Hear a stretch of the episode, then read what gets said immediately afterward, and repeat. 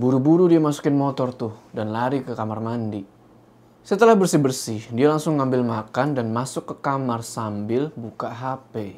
Pas buka HP,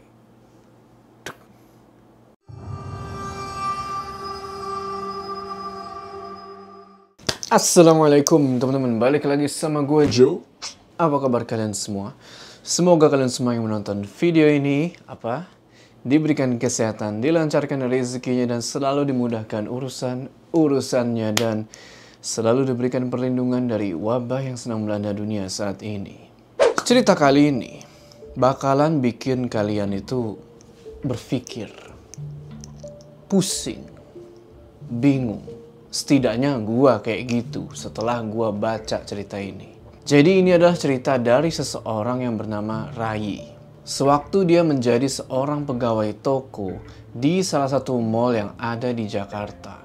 Ini adalah salah satu pengalamannya dia yang lumayan creepy. Mau tahu kenapa? Tonton video ini terus.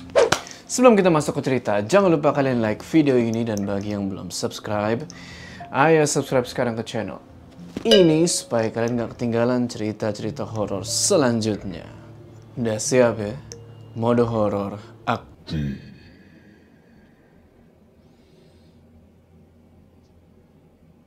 Waktu itu tahun 2015. Rai masih berumur 20 tahun dan bekerja sebagai seorang pegawai toko di salah satu mall yang ada di Jakarta. Seperti biasa, dia kerja full shift dari jam 9 pagi sampai malam pas mau tutup, yaitu jam 10. Hari itu Rai sama teman-teman yang lain, yaitu Eka, Santi, Bima, Reza, dan Mita. Nah, mereka ini lagi break istirahat, makan siang di gudang. Ya, suasana biasa aja. Berisik sama suasana mall yang rame. Pas Rai lagi enak-enak nyantep bek bekel dari nyokapnya. Tiba-tiba, pas dilihat, ternyata itu Mita yang nepok pundaknya Rai. Mita bilang, Woi, serius amat makan? iya nih, lapar banget gue. Tadi gak sempet sarapan. Oh iya, I. Lu bawa motor kan? Iya, gue mah bawa motor setiap hari. Eh, gue nanti nebeng ya, balik sama lu. Soalnya bokap gue nggak bisa jemput katanya. Jadi Mita ini emang nggak pernah bawa kendaraan sendiri. Karena dia nggak bisa bawa motor. Palingan dia kalau berangkat atau pulang kerja diantar jemput sama bokapnya. Rai pun ngeiyain buat nganter balik Mita. Setelah itu Mita pergi ke meja kasir buat nyamperin temannya. Masuk waktu malam, sekitar jam setengah delapan lewat. Mita jalan ngelewatin Rai yang lagi berdiri di depan toko. Biasalah nyambut-nyambut customer gitu kan. Sontak Rai nanya ke Mita. Weh, ke mana lu? Toilet bentaran. Si Mita terus lari-lari kecil tuh ke arah toilet. Nggak lama setelah itu, salah satu temennya Rai, yaitu si Santi, nyamperin dia dan mereka berdua ngobrol-ngobrol lah nih. Jadi Santi bilang, kalau ternyata Bapaknya Mita itu baru aja kecelakaan. Pantesan Mita bilang kalau bokapnya itu lagi nggak bisa jemput. Singkat cerita, jam 9 malam. Dan Rai baru keinget nih, kok Mita belum balik-balik juga dari toilet. Udah satu jam lebih. Sontak dia jadi curiga. Si Rai pun nyamperin salah satu temannya lagi, yaitu si Eka. Buat minta dia nyusulin Mita ke toilet. Rai bilang, eh Eka, liatin Mita lagi. Dari tadi ke toilet belum balik-balik juga. Lah, apaan sih? Itu siapa coy? Astaga, kirain belum balik. Eka terus ngira kalau si Rai ini ngantuk. Cuman, Rai di situ ngebantah kalau dia ngantuk. Dan dia bilang kalau dia itu dari tadi ada di depan toko nyambut-nyambutin customer. Dan dia nggak lihat Mita masuk sama sekali. Tapi Eka tetap ngira kalau si Rai ini ngantuk. Jadinya dia nggak ngeliat kalau si Mita itu udah masuk ke toko. Ya udahlah, Rai pun berusaha buat menerima. Walaupun kenyataannya dia masih keheranan. Kenapa kok Mita bisa tiba-tiba ada di dalam. Akhirnya dia nyoba buat positive thinking. Mungkin emang bener kalau dia ini nggak ngeh pas Mita masuk ke toko. Lagian kan lagi banyak customer juga yang keluar masuk toko. Jam setengah 10 malam. Prepare nih buat closing, nutup toko. Seperti biasa, semua pada sibuk sama tugasnya masing-masing. Setelah closing toko, biasanya anak-anak pada ngumpul di gudang buat prepare balik. Ya, ada yang masih ngobrol-ngobrol, ada yang sibuk dandan, dan ada yang langsung cabut. Waktu itu Bima sama Reza cabut duluan. Jadi tinggal Rai, Eka, Santi, sama Mita yang masih prepare. Setelah udah rapi semua, Rai bilang ke Mita, Eh tak, gue tunggu di parkiran ya. Eka sama Santi langsung ngejek-ngejek si Rai itu kayak, Kiu, cie, gitu lah. Singkat cerita, setelah Rai sampai di parkiran, seperti biasa, Rai bakar rokok dulu tuh, sebat lah sambil mainan HP nungguin si Mita.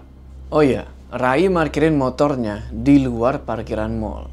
Karena akses parkirnya di mall itu belum diperpanjang. Jadi harus jalan sedikit ke parkiran yang ada di luar mall itu, sekitar 10 menitan lah. Sambil ngerokok, dia ngeluarin duit 5000 buat bayar parkir. Rai masih duduk di motor nih, sambil ngerokok, nungguin Mita. Sebatang, dua batang, tiga batang udah habis tiga batang kok si Mita belum muncul-muncul juga dan itu udah jam setengah sebelas malam sempat kesel dia di situ dan kepikiran buat cabut ninggalin Mita tapi dia kasihan dan pada akhirnya dia nungguin lagi di sela-sela nunggu dia sempetin lah buat ngobrol sama tukang parkir yang ada di situ ngobrol-ngobrol ngalor ngidul segala macem dan gak lama setelah itu dia ngeliat nih Eka sama cowoknya lewat pakai motor. Sontak dipanggil lah. Woi kak, Mita mana? Lah? Mita mana? Lama amat dah. Lah, dia udah turun dari tadi sama Santi pas gue masih nunggu cowok gue di depan toko. Gak ketemu emang? Anjir, gue dari tadi di sini nungguin, kagak nongol-nongol tuh bocah. Coba lu WA, tanyain jadi balik bareng gak? Ditelepon lah tuh sama Rai kan. Pas ditelepon gitu, ternyata nomornya nggak aktif. Rai terus bilang lagi, anjir, malah nggak aktif dah. HP-nya mati kali, atau udah balik duluan. Gila, gue udah nunggu lama. Udah lah, gue cabut. Setelah itu si Eka jalan pulang duluan sama cowoknya. Karena udah kelamaan nunggu dan udah mulai turun gerimis, Rai putusin buat cabut. Dia nyalain lah tuh motor dan pamit sama tukang parkir yang diajak ngobrol tadi. Baru beberapa meter jalan, pas di belokan, dia ngeliat cewek samar-samar kayak si Mita disamperin lah sama Rai. Pas udah nyampe, diklakson tuh sama dia. Dan cewek itu nengok. Ternyata itu bener, Mita. Sontak Rai bilang, Buset, ke mana aja sih? Ditungguin juga. Anehnya, Mita cuman diem di situ. Nggak pakai ngomong apa-apa. Dia langsung naik ke motor dan Rai langsung gas OTW ke rumahnya Mita. Rumahnya Mita ini jaraknya nggak jauh dari mall itu. Tapi berlawanan arah sama rumahnya Rai. Mita ke arah barat, Rai ke arah timur. Selama perjalanan, Rai nggak banyak omong dan Mita masih cuman diem aja. Rai cuman manggut-manggut sambil dengerin musik lewat earphone-nya dia tuh. Dan sesekali ngeliat ke spion. Dalam hati dia bilang, Masya Allah, cantik banget si Mita. Gak sia-sia gue nunggu lama. Jalan terus dan pas hampir sampai di daerah rumahnya Mita. Tiba-tiba, tek. Mita nepok pundaknya Rai dari belakang. Dan dia bilang, I, Jangan lewat sini.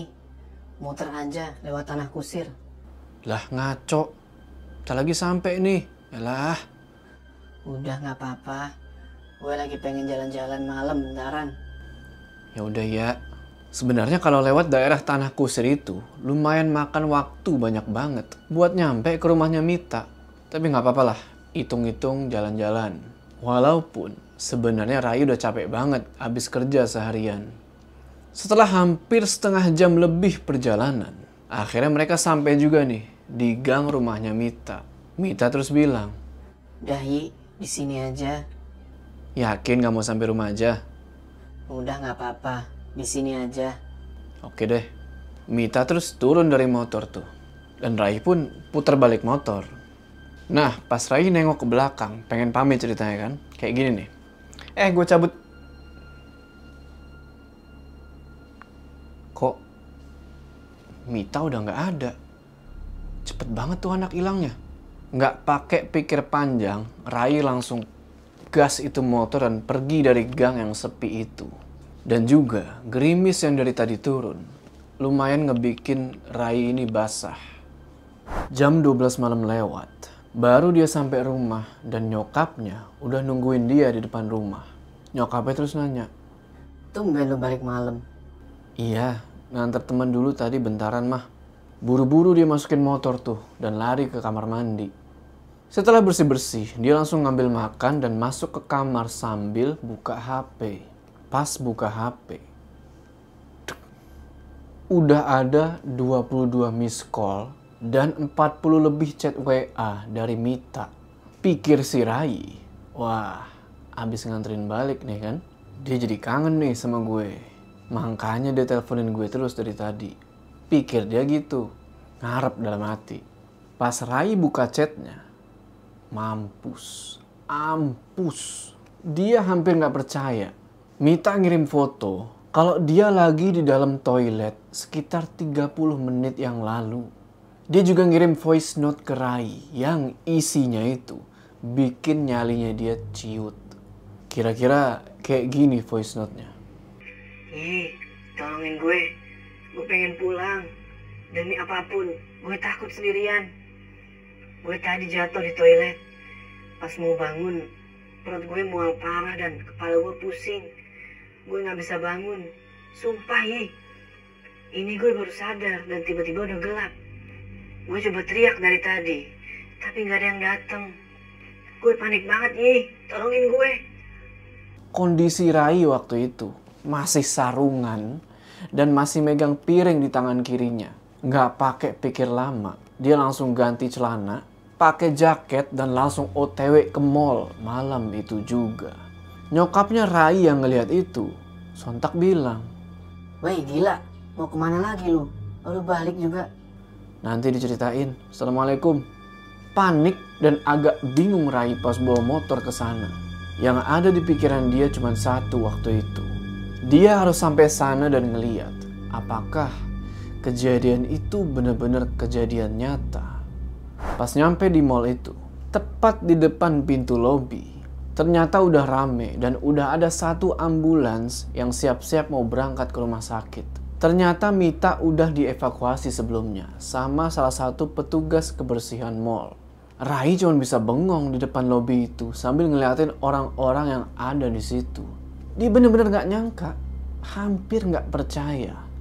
Gak lama kemudian, tiba-tiba, inget kan sama tukang parkir yang tadi? Nah, tukang parkir yang tadi Rai ajak ngobrol, nyamperin dia dan nanya, lah, lu di sini lagi boy? Gue mau jemput temen gue bang, tapi alhamdulillah udah ada yang jemput. Maksud lu boy? Iya bang, itu yang di ambulans temen gue nggak pakai banyak basa-basi. Rai langsung cabut dari situ dengan kepala yang berasa mau pecah karena banyak banget pertanyaan-pertanyaan yang ada di benaknya dia. Di motor, dia ngomong dalam hati, kalau lo bukan Mita, tolong turun. Oke teman-teman, gimana tuh tadi ceritanya? Cukup bikin lu Sebelum kita berpisah, jangan lupa kalian like video ini dan bagi yang belum subscribe, ayo subscribe sekarang ke channel ini supaya kalian gak ketinggalan cerita-cerita horor selanjutnya. Gua sampai ketemu di cerita selanjutnya.